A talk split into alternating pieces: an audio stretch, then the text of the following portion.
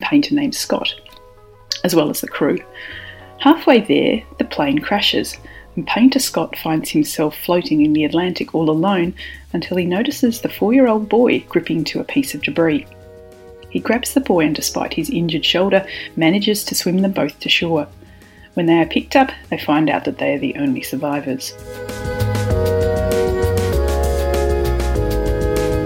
Rather than mourning the dead, the media shifts its focus to the reason why the plane crashed and whether there are any suspicious motives. The Dead Media Moguls Network goes on the attack against Scott. While a hero for saving the young boy, they turn the spotlight onto him to ask why he was on the plane in the first place and whether he was part of a terrorist group, at the same time accusing him of having an affair with, well, everyone. Lost in the media storm, Scott tries to hide, but he's drawn back to the four year old boy while the investigators try to understand what happened that night.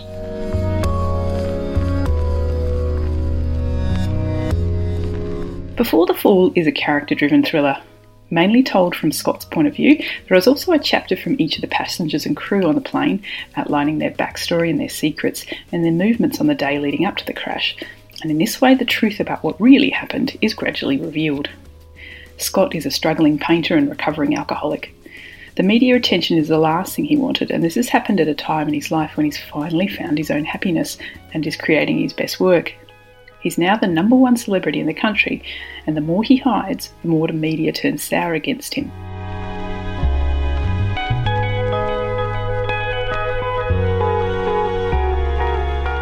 Before the Fall is about the media and truth and the 24 hour news cycle, where the constant need for content spurs wild speculation and random theories just to fill in column inches. Sound familiar? One of my favourite scenes in the book was where the media finally catches up with Scott at a doorstop interview. And rather than answering their questions, Scott goes off on a philosophical tangent about the nature and reliability of memory, while the reporters stand by confused.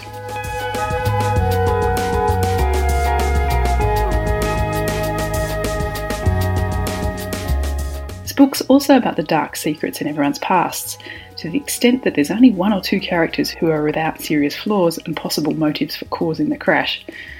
So if you like thrillers, poking fun at the media, heroism, dubious morality, and revenge, I recommend Before the Fall by Noah Hawley.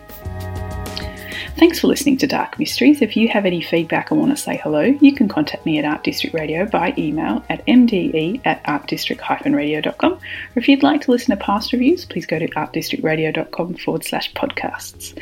And until next time, happy reading.